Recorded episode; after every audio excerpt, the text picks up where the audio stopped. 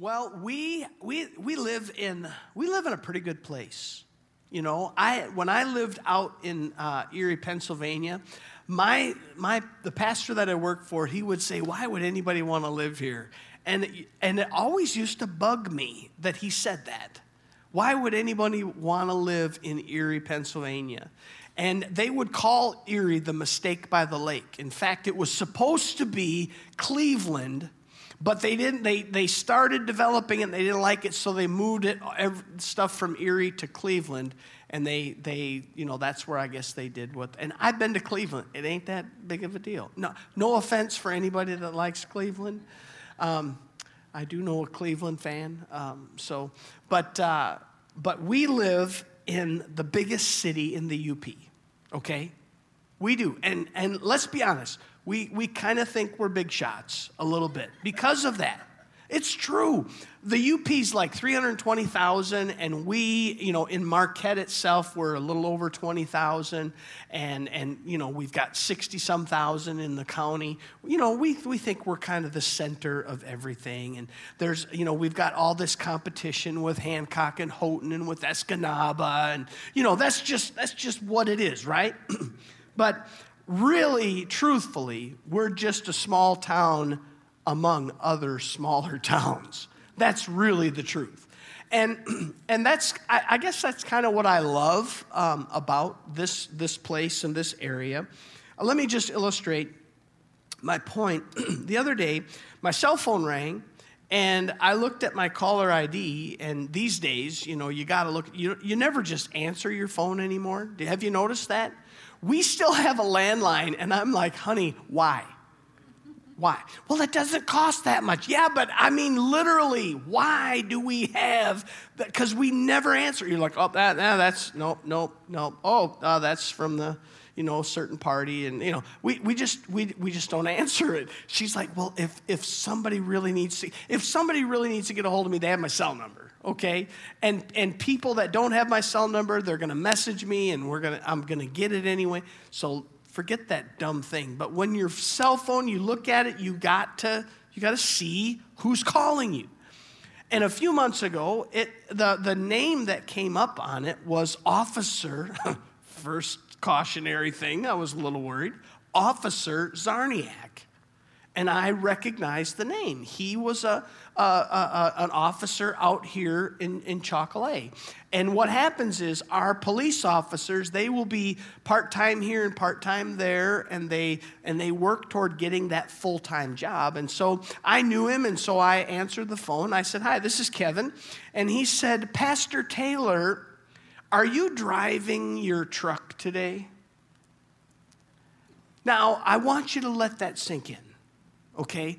This is, an, this is a law officer who knows what I do for a living. He knows where I, I, I do it also. He knows my name, he knows my vehicle, and he knows my phone number. Okay, we live in a small town. We live in a small town because only in a small town could something like that ultimately happen. But in a small town, I, I guess maybe they do this in, in big cities too, but in a small town, certainly people talk. It's just what we do.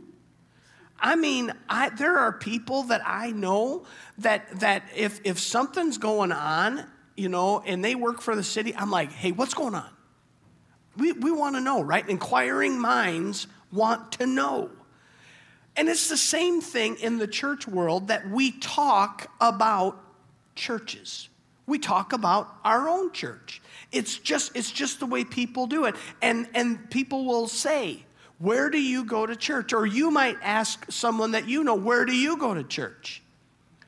There's a, a guy named Troy that's part of our church online family. And people ask Troy, Troy, where do you go to church? And Troy says, I go to Silver Creek Church. And they then ask the next question, well, where is that? And he says, 19 hours north. Troy lives just outside Atlanta, Georgia. But yet he said, I am a part of Silver Creek Church. This is my home church. And Troy's never lived here. Now, his son lives in this community, and that's how he got the connection. But this is his church. People talk about their church. So when people, when people talk, the question is, what do they say about a church? And we've got lots of churches in our community, and I'll bet you've got opinions on other churches. And people in the community, they have opinions on Silver Creek Church, but they may have never been here before. In fact, they may have not gone to any church, and yet they have an opinion of a particular church. I want to talk about that a little bit today. What do we want them to say? Now, when, when they ask you what church you go to and you say, I go to Silver Creek Church, we, we, they sort of say, oh, oh, you go to that church. Because every church has something that they're known for. But ultimately, what do we as a church want to be known for? In the announcements, Pastor Ben talked about uh, NMU Sunday. We want to be known as a church that, that values the university, that believes in it, that wants to reach out into it, that is doing what it can to see students won to Christ at the university. That's part of what we want to be known for, what we feel called to ultimately. But what about that, that person that's on the outside looking in? I, I, have to, I have to be honest with you. I grew up in church. I cannot remember my family not going to church. I got whippings on the front steps of the church. And I'm sure, because it was summertime, I remember it. And I don't think there was air conditioning. The, the windows were all open in the church. Guess what everybody got to hear? Kevin getting a whipping on the front steps of the church. I mean, that's, uh, that's an early memory, right? But, but I can remember that. And, and so I can't identify uh, what it's like to be on the outside looking into a church. Now, maybe your life is different. Maybe, maybe you got a lot of years that you can reflect on where you were kind you felt like, as far as the church was, you were looking from the outside in. And, and you had thoughts and you had feelings that, that somehow you got. And in a community like ours, one of the ways that that opinion is formed is by our interactions with people that are from a particular church and the things that they say and their actions. But how do they view our church? What are they thinking when they're on the outside? Ultimately, they feel like they're looking in, but what do they see? What do they think? What do they feel? Do they look uh, when they when they when they make up their mind about a church? Is it about the building? If you're a person that, that needs a building, you know, to, to be a, a pristine church looking building, you're, you're, you're just flat out of luck at Silver Creek Church. And I, I have to just say publicly that I hate the baby blue bricks that, are on this building. I always have. And until the day comes when we can get rid of those and, and have it look some other way. You know, that's just a reality. This building is an elementary school, but yet we've been able to use it in a way that we could never use any other building that we could ever have. And we can see God's hand in it. How about the style of ministry? You know, if somebody walks in the doors of the church and they're hoping to get three hymns on a Sunday, they're going to finish a service here and they're going to go, I, I just don't know if that style is the style that I'm looking for in a church. Maybe there's a particular program that you're looking at. Maybe you look uh, at, from the outside and you see a leader, and that's the opinion that you ultimately make about that church is based on that leader and what you see. I wonder what my neighbors think of Silver Creek Church. They have not been to Silver Creek Church, but I'll bet you they have an opinion of Silver Creek Church. They, they already feel something about what they, they think the church must be like. this, this morning, I'd like us to look at three questions that we really need to take into consideration because there are people on the outside that are looking in. And the first one is this what ultimately, what do people think of the church. If people are on the outside looking in, what do they think? What do they feel when they think of, and we'll just use Silver Creek as, as the example because that's our church. You know, uh, statistics tell us that it takes a guest, generally speaking, an average of about 10 minutes to decide whether or not they will come back for a second visit. And that means that before the worship team has led in worship, before the pastor preaches, you know, they, they've already got that sense in their own minds. You, that means that once they pull in that parking lot and they meet the person that's greeting people at the door, once uh, there's a person that's, that's welcomed them and hopefully given them a welcome gift, if they have children and they stop at the, the, uh, the children's check in area, and if, if they're on the ball, you know, Carolyn, thank you for being on the ball at children's check in when you've worked there and, and volunteered there they've already, by the time they get in here, they've already made their decision.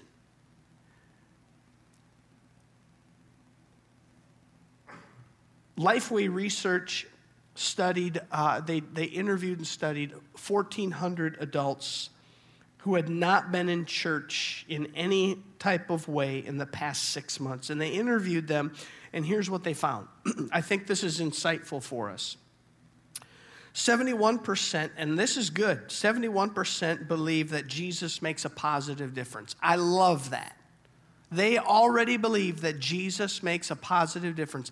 Maybe they don't believe yet that he's the Messiah. Maybe they don't believe that he's God, that he's the Savior of the world, but they believe that he makes a positive difference in people's lives. 78% of people in that study, in that survey, said that they would be more than happy to have a discussion about Jesus with another person. So that's got to give us a lot of hope that we can have spiritual conversations with people and they're willing to hear about Jesus Christ. but then we've got a couple of other things. 79% believe that the church is more about organized religion rather than about loving God and loving people. In fact, 72% believe that the church is full of hypocrites. And a hypocrite is simply someone who says one thing and does another. And I think they're probably low on that because I think that number should actually be 100% because we're all guilty of saying one thing and doing another. That's just reality. But the point is that I don't think that people that are looking from the outside always have the right perspective about what the church really is on the inside. So how do how do people in our community how do they discover what the church is? It's it's I don't think a, a I don't think an advertising campaign is what they need. I think they need they need to talk to people. They need to hear from people within the body of Christ, within the church. And the most common way that they're going to hear those things is just people in the community talking with one another. You know, sometimes we got to be careful because our language doesn't always help. the church over the years has been guilty, and, and this is big church now, of, um, of using language that does not help people understand what church is all about. And let me illustrate that for you. Back in the 70s, you might hear somebody ask the question Are you washed in the blood of the Lamb? Now, for those of you that have grown up in church, no problem. I know exactly what they're saying, I know exactly what they mean if I did not grow up in the church and I am new to the church, I'm thinking these people are taking baths in the blood of soft, furry animals. And that's not a good thing. That would creep me out terribly. What if somebody said to you that they were redeemed, that they were sanctified, that they were on fire with the Holy Spirit? What would you say to them? Get a fire extinguisher and let's put this person out. You know, we, we, we, say, we can say things that give people a, a very confusing look at what the church is all about. Now, let's imagine for a moment that we are at a, a, a convention, and this is a very specific convention. It's a psychology textbook convention, okay? And the keynote speaker that evening is none other than Dr. Adam Pruess. I hold in my hands said textbook written by Dr. Adam Pruess. And let's say that in the midst of this, this incredible lecture that he is giving, that he that he says to you that he is going to speak to you on the effects of dissociative anesthetics on the cerebral cortex. What would you say? I'm out. No. but if, if you're a psychology professor, you're going to be on the edge of your seat okay? You're going to be on the edge. When, when, when Madison talks about statistics, I'm so glad when somebody else understands it in the conversation because I'm just trying to look interested, okay? Brian, when you when you talk about and Brian loves to talk about physical therapy, okay? He does. Every session with Brian is an education. And, and you're, uh huh, uh huh, yeah, uh huh. I know nothing about what he's saying. But he makes it sound interesting. You know, it's, it's incredible. Sometimes in the church, we can make it hard for people to get to Jesus by what we say or what we do. Luke chapter 19, uh, starting at verse 1, it says, Jesus entered Jericho and was passing through a man was there by the name of Zacchaeus. He was a chief tax collector and was wealthy. He wanted to see who Jesus was, but because he was short, I can identify with this man's plight. Because he was short, he could not see over the crowd, so he ran ahead and climbed a sycamore fig tree to see him since Jesus was coming that way. Now, the crowds constantly followed Jesus. They wanted to see him heal, they wanted to see him do miracles, feed people. They, they, they followed him. I don't want to say it was for entertainment, but some, some of them it probably was, but some of them were genuinely following him as well. And so they were crowding in, and this guy who needed and wanted to meet Jesus could not do so. They were actually in the way. It's called the Zacchaeus effect. Literally, as the church, we can get in the way of those who want to get to Jesus by our words and our actions. We can keep them from doing so. So let's help people get a better view. Let's help people actually be able to see Jesus. Because if they're looking at you or if they're looking at me, you know what they're seeing? Those hypocrites that the 72% are convinced fill the church. That's what they're seeing. We want to have them see Jesus. Jesus said, If I'm lifted up, I will draw all men into myself. That's what we want them to see. We want them to see Jesus. That's really the best. So let's look at question number two. Number two. What should people see? Jesus is asked about the greatest commandment, and his answer is that you should love the Lord your God with all your heart, soul, and mind. That's, that's understandable. We should love God. But then he goes on, he said, the second commandment, and he says this in Matthew 22, is like it. The second commandment is like it love your neighbor as yourself. All the law and the prophets hang on these two commandments. So, in other words, if we love God with all our heart, mind, and soul, and we love our neighbor as ourself, we are literally fulfilling the entire law of God, the entire scripture. We're fulfilling it by doing that. Love God, love people. Jesus said it this way in John 13 35. By this they will know you are my disciples if you love one another.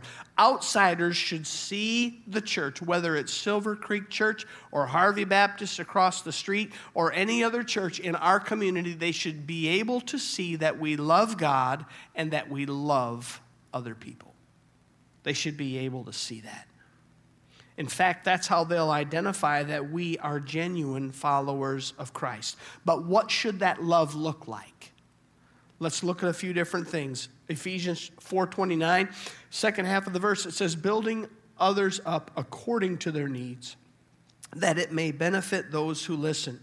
We've already admitted that no one in the church is perfect, but we, in the church, as we grow in our faith, we should become more like Jesus, and each of us needs help as we grow.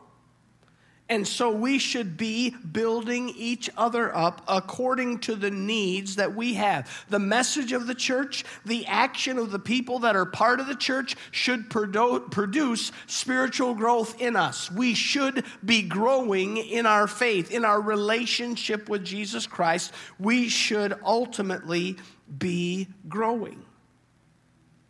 In Ephesians chapter 4 and verse 32, the Apostle Paul says this Be kind and compassionate to one another, forgiving each other, just as Jesus Christ, uh, just as in Christ God forgave you.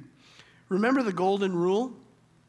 We've got a lot of teachers and, and professors and, and administrators that are a part of the church. And, and I know that school has started and they're all on, they're stressed out, but in their classrooms, man, they even, over the years, I'm sure, we've seen the words in class about the golden rule.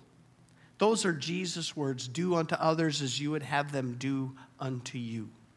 That is ultimately Jesus' message to us that we need to be compassionate. We need to forgive one another. We all desire compassion and forgiveness. And there's none of us that is exempt from that command. It is literally, Peter even says it in, in his first letter, that literally it applies to all of us that we should be compassionate, that we should be forgiving to one another. And that does not mean that we are condoning sin, that does not mean that we are withholding godly discipline. It means that we should have compassion, that we should have forgiveness one toward the other. Jesus said, Don't forgive seven times, forgive 70 times seven. Now, I don't think we have to keep track. I don't think we have to say, Well, that's 491, you're out.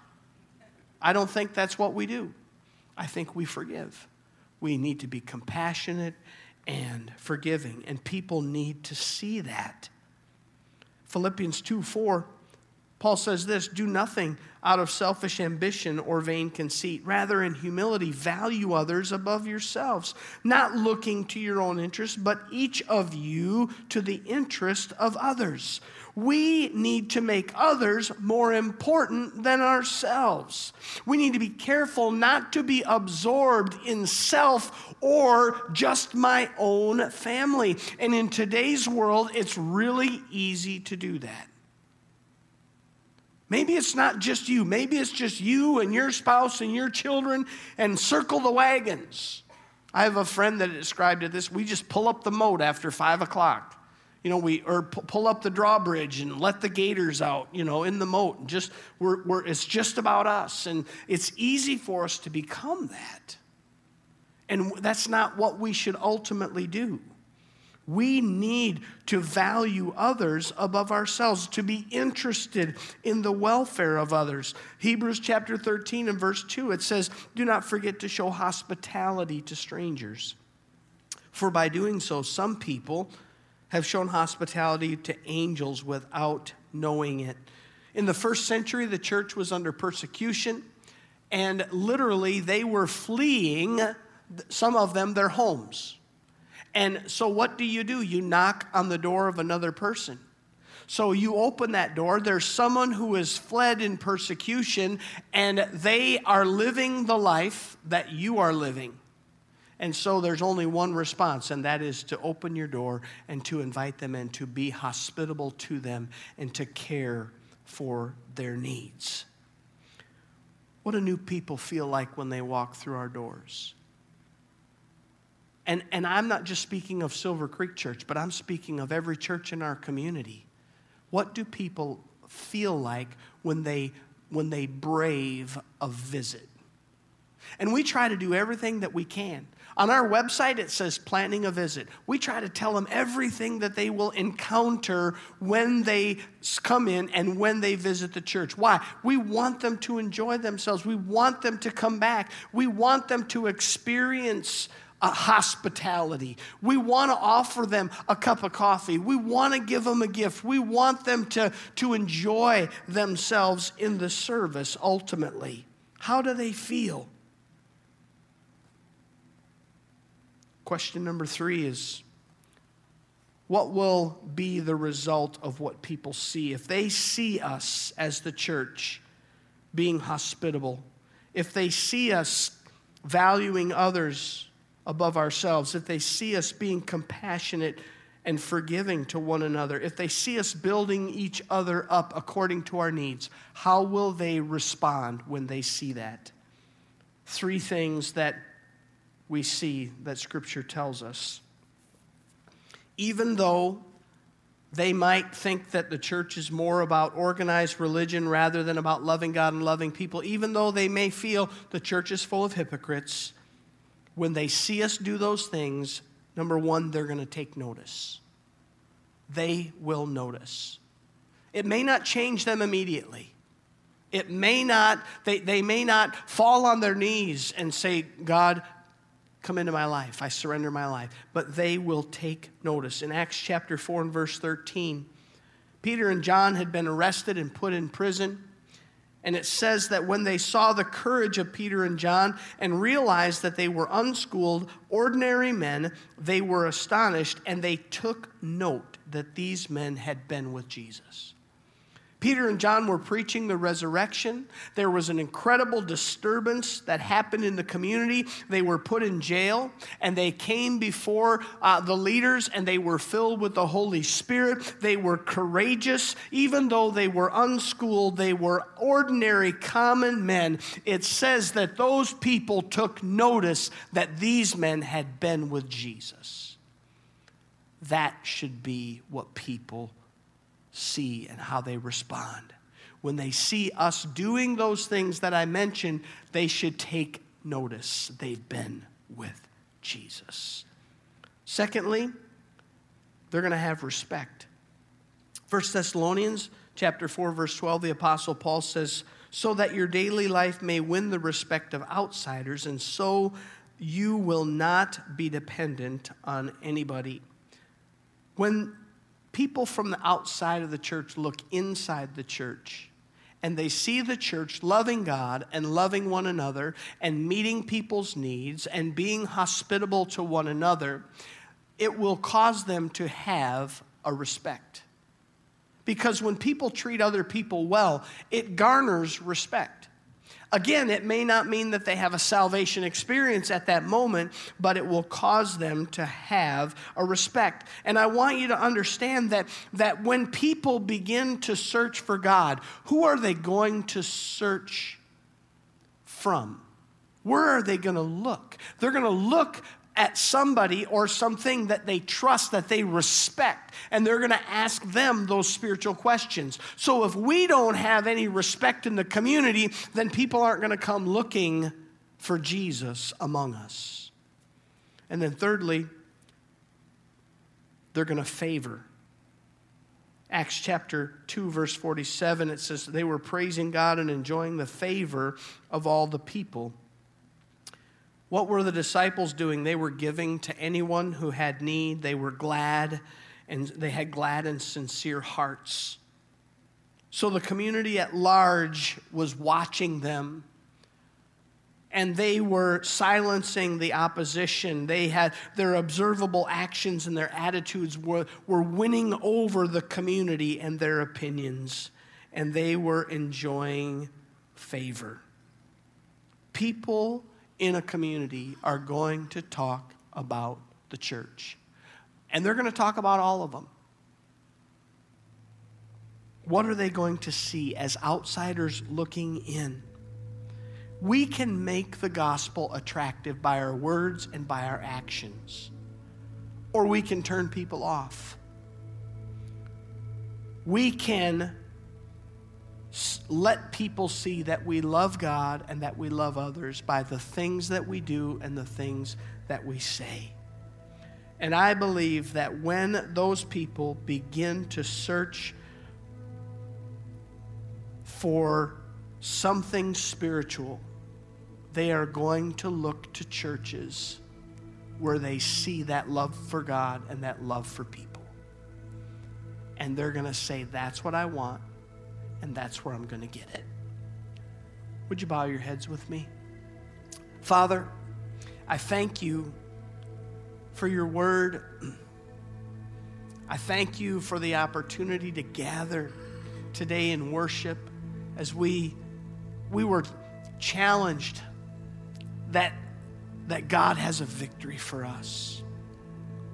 And Father, as we start this new series and we look at the, the, the, the, the, what we want to be seen as and known as in the church, not in a prideful sense, but, but how we want the, the community to see us, to see us as a church that loves God and loves people. Father, I pray that you will bring people that will and, and let us encounter people every day in our lives that will that will be witness of us loving people and loving God as your word says. And Lord, I pray that as they look for spiritual answers, that there will be a trust that they have. And as we get that opportunity to share, Father, I pray that lives would be changed and that we would see many come to know Jesus Christ. In your name.